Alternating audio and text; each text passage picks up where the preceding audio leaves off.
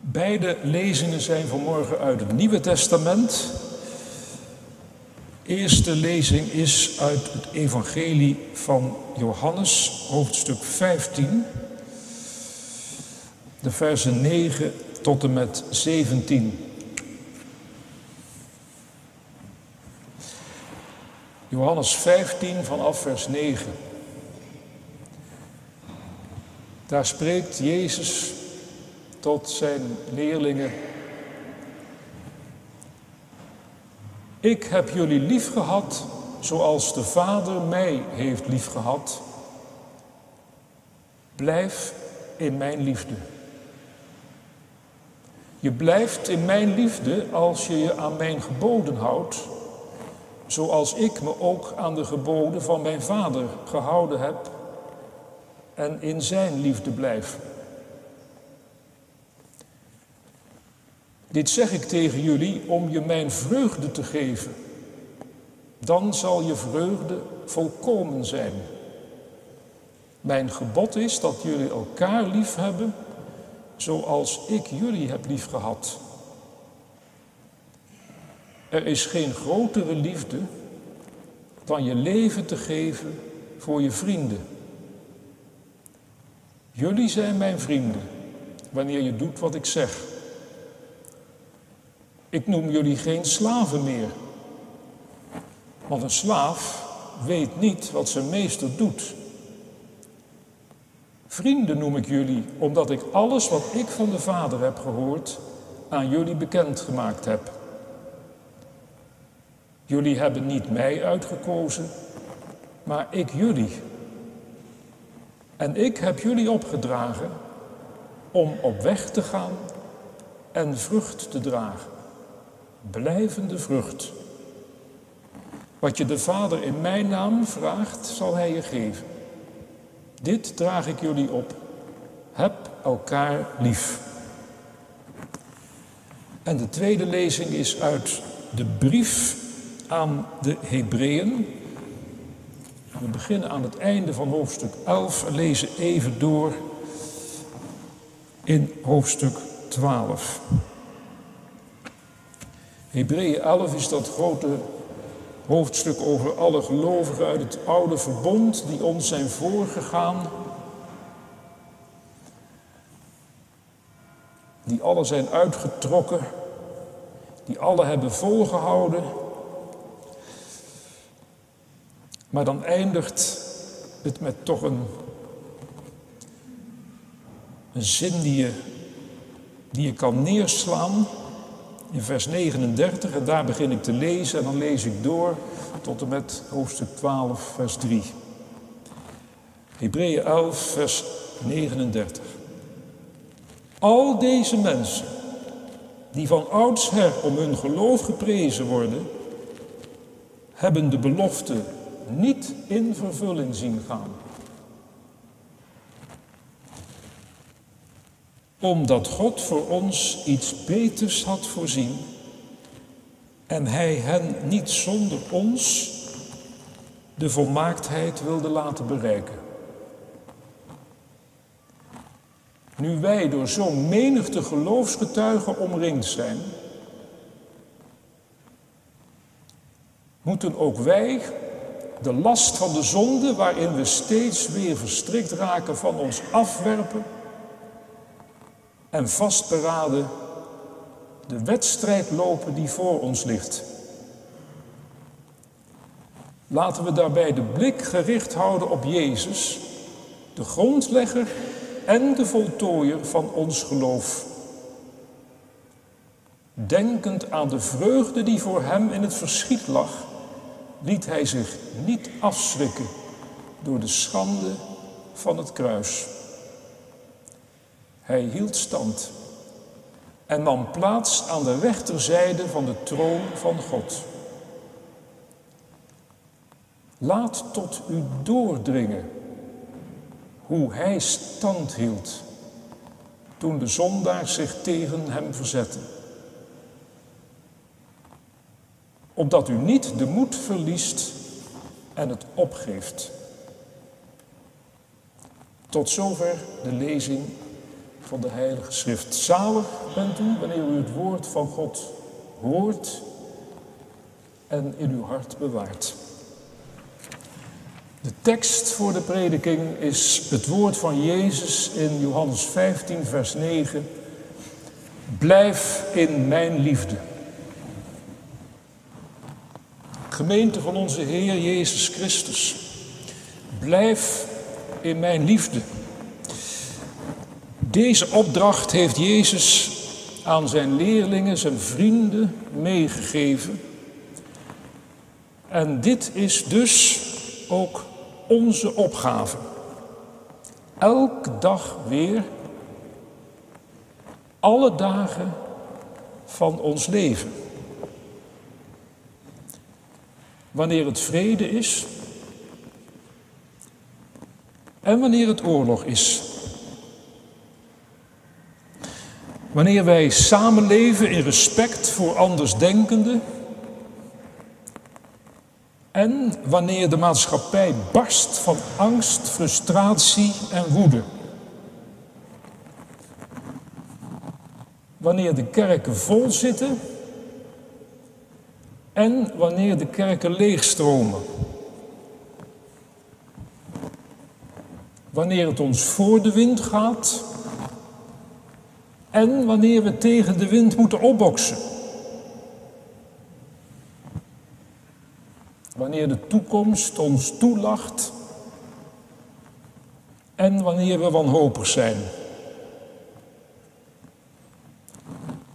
Wanneer we blaken van gezondheid en wanneer we lijden onder verval en ziekte. Wanneer de meeste dagen van ons leven nog voor ons liggen. En wanneer de meeste dagen van ons leven al achter ons liggen. Elke dag van ons leven weer is dit de opdracht. Blijf in mijn liefde. Wat je ook overkomt, wat je ook over onderneemt, stap hier niet uit.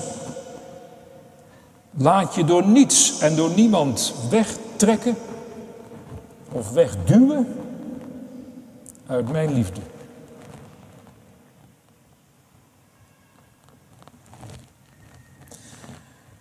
We blijven in Jezus liefde door te gedenken wat Hij voor ons heeft gedaan. Door met open hart te luisteren naar Zijn woorden en alle verhalen die van Hem getuigen. Door te bidden tot Zijn Vader zoals Hij het ons heeft geleerd.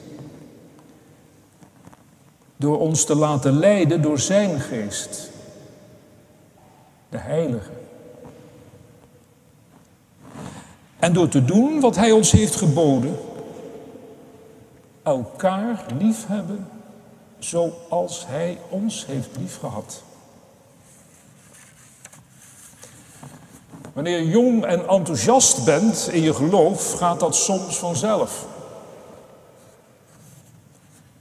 Maar voor de meesten komt vroeg of laat onherroepelijk het moment dat het niet meer vanzelf gaat. Dat het strijd kost om in de liefde van Christus te blijven. We leven immers in een wereld waarin van die liefde van Christus vaak helemaal niets te zien is. Er heersen hier machten, woorden, geesten die niet van Jezus komen en die niet van Hem getuigen, maar die vloeken met Zijn liefde.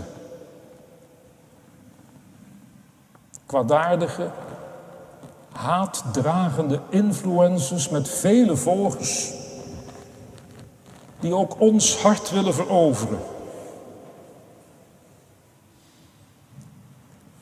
Hoor hoe mensen praten over hun tegenstanders. Onze wereld is vol angst, vol woede, vol vijandschap. En als gemeente staan we daar niet buiten, we zitten er middenin. Angst, woede, vijandschap woelen ook op in onze ziel. Vaak zonder dat je het zelf merkt. Hoe makkelijk word je niet bang als je mensen tegenkomt die echt anders zijn dan jij zelf bent. Die echt anders denken dan jij zelf denkt.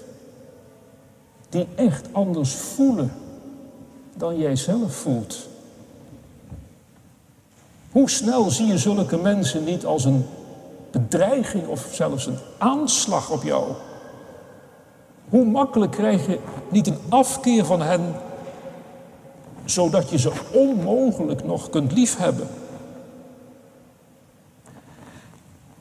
En wanneer je dat allemaal laat gebeuren, laat je je wegduwen uit de liefde van Christus.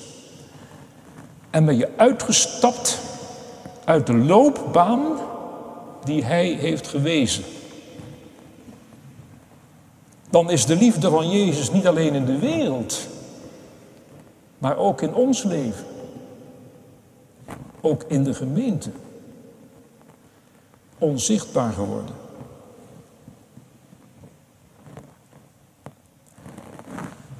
Dat de liefde van Christus zo verborgen is, dat is eigenlijk heel raar. Want die liefde is een licht. Een licht dat straalt. Christus is onze zon. En waar de zon schijnt, daar is het dag. Natuurlijk.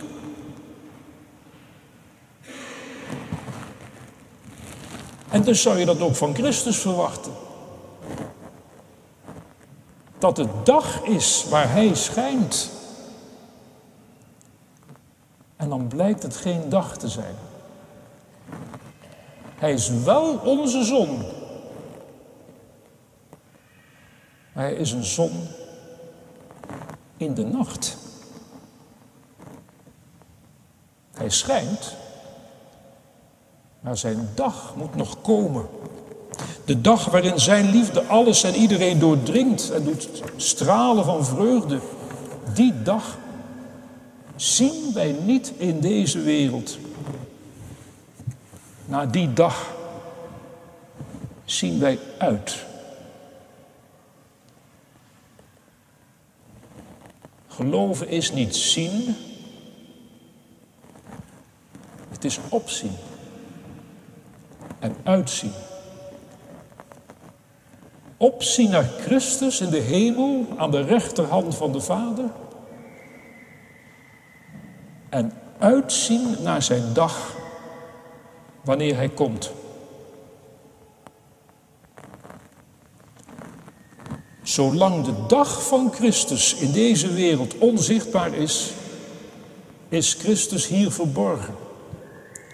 En zolang zal het ook strijd kosten om in zijn liefde te blijven. En daarom spoort de schrijver van de Hebreeënbrief ons aan met deze woorden: loop de wedstrijd die voor je ligt. Wie gelooft heeft een renbaan voor zich. Geloven is het lopen van een wedstrijd. De Griekse lezers van de Hebreeënbrief kenden de sportwedstrijden heel erg goed. Eh, de Joden deden eigenlijk niet aan sport. Eh, je zult er in het Oude Testament niks over vinden. Maar de Grieken waren er dol op. Die hebben het uitgevonden, zou je bijna kunnen zeggen. En wij hebben dat van de Grieken overgenomen. Niet alleen de Olympische Spelen, maar ook alle andere wedstrijden. Hoe kunnen we er niet in opgaan? Wimbledon, de Tour, het wereldkampioenschap atletiek, Europees kampioenschap voetbal. Is het niet prachtig?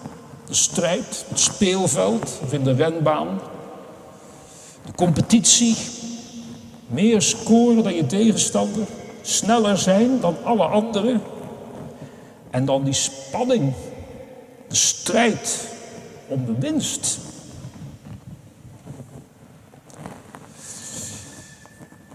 Misschien hebt u er niks mee. Ik vind het prachtig. Maar pas op. Pas op. Vergelijkingen zijn nooit één op één van toepassing. Ook hier niet. Als het geloof een wedstrijd is, dan is de winst van het geloof niet dat je je tegenstander verstaat, verslaat. Daar gaat het in het geloof nu juist niet om dat je je tegenstander overwint. De strijd om in de liefde, de liefde van Christus te blijven, kan nooit een strijd tegen anderen zijn. Wanneer onze geloofstijd een strijd tegen anderen wordt, dan zijn er helemaal geen winnaars, maar alleen verliezers. In de wedloop van het geloof betekent de winst niet dat de anderen verliezen, maar de winst is dat je de meet haalt. Wie niet uitvalt, wie niet opgeeft, wie niet uit de baan stapt, die wint. En daarom lijkt de wedloop van het geloof meer op de toertocht van de elf steden dan op de toer of het wereldkampioenschap atletiek. Ieder die de meet haalt, is een winnaar. Maar naast dit diepe verschil is er ook een grote overeenkomst tussen de geloofstrijd en een sportwedstrijd. Want net als in een sportwedstrijd kun je de strijd van het geloof alleen winnen als je één alle overbodige ballast weggooit, als je twee afziet en als je drie gefocust blijft op de eindstreep. Een wielrenner die de finish nadert, gooit al het eten en drinken in zijn zakken weg, omdat die hem hinderen in de eindsprint. Overbodige ballast wegdoen. Misschien ken je dat wel. Je moet eindexamen doen.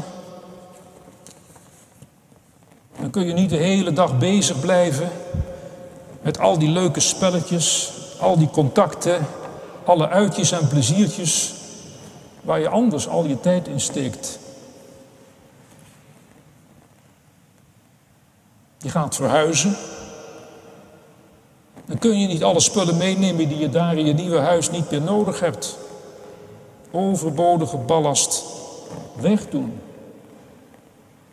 Dat moet ook als je wilt blijven in de liefde van Christus.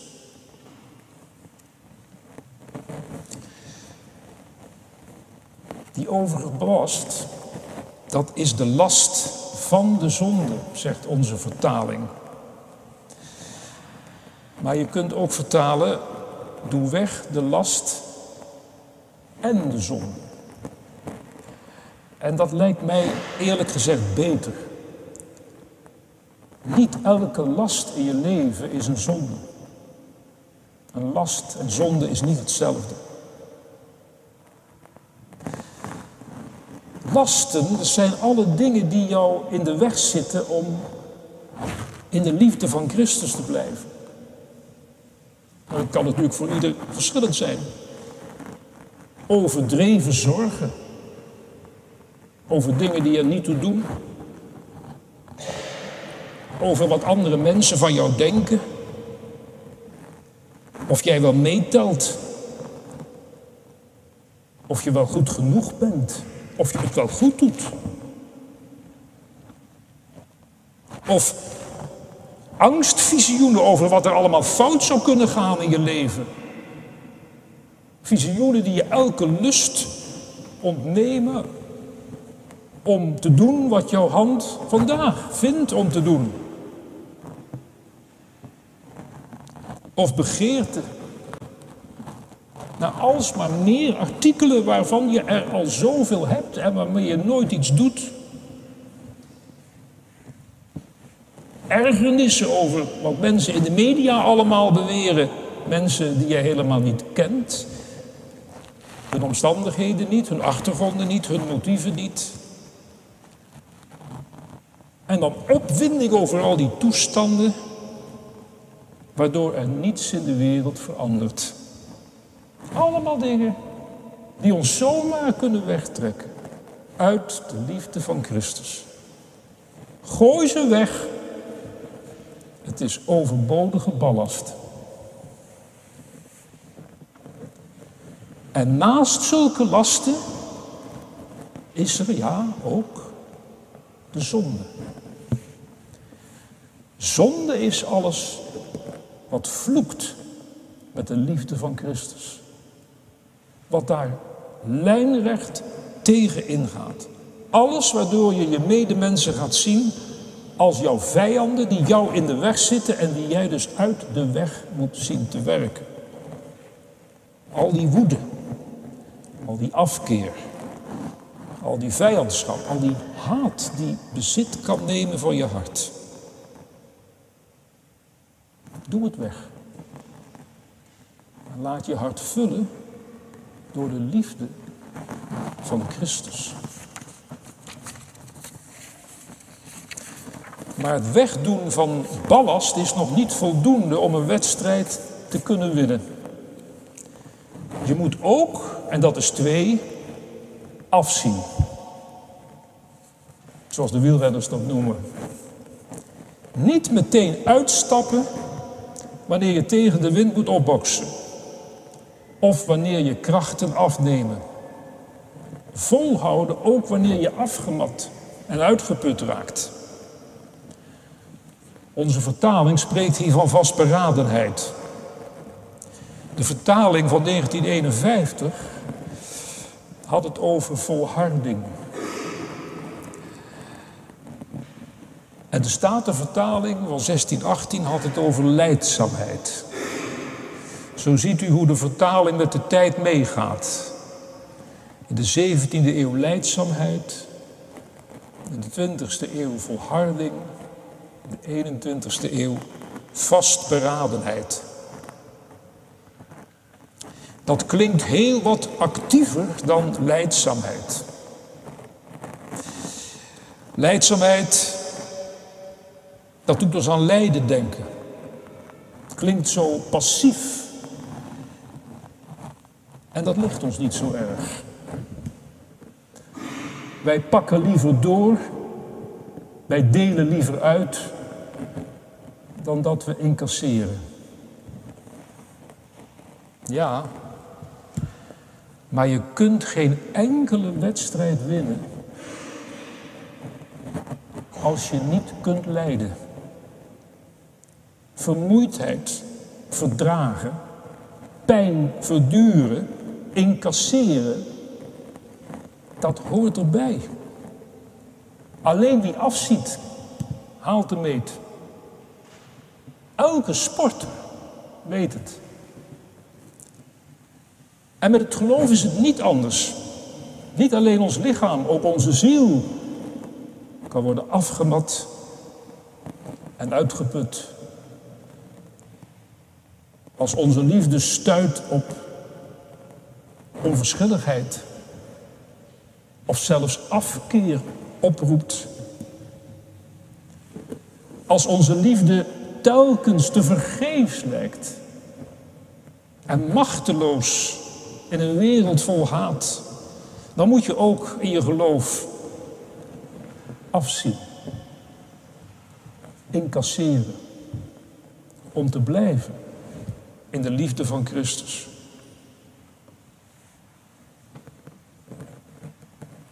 Hoe houd je dat vol? Door gefocust te blijven op de eindstreep. En dat is het derde. De atleet die weet dat hij met elke stap dichter bij de finish komt, die houdt het vol. En die kan winnen. En zo is het ook in het geloof. Je blijft in de liefde van Christus als je uitziet naar de finish.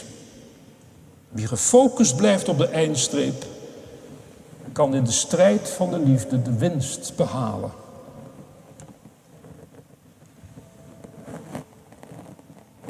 En nu het geheim. Focus op de eindstreep.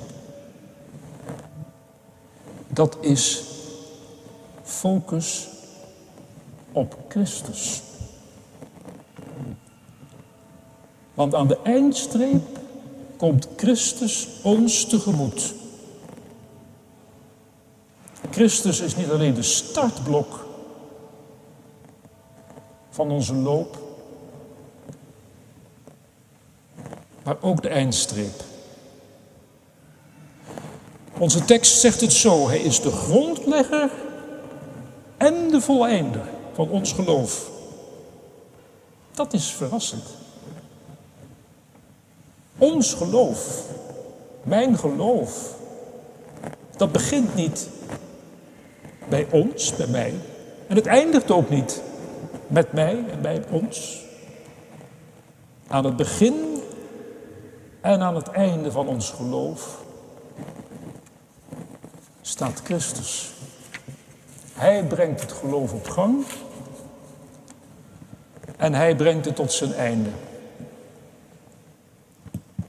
Natuurlijk, aan het begin zijn er mensen die ons leren bidden, die ons vertellen over Jezus, die ons voorleven de liefde en het geloof, die ons helpen om de Bijbel te verstaan, je vader, je moeder of, of anderen. Maar door middel van al die mensen, daarachter en daarin, is het Jezus die ons heeft aangeraakt en aangesproken. Niet jullie hebben mij, ik heb jullie uitgekozen. Jezus zegt niet, blijf in jullie liefde voor mij. Jezus zegt, blijf in mijn liefde voor jullie. En de grondlegger is ook de voleinder, want hij brengt het geloof tot een einde. Hij voltooit het. Hij vervult het. Op zijn dag, wanneer hij komt. Want dan wordt geloven aanschouwen. Op die dag zullen we hem zien. Direct. Van aangezicht tot aangezicht. En dan zal heel de wereld stralen in het licht van Zijn liefde.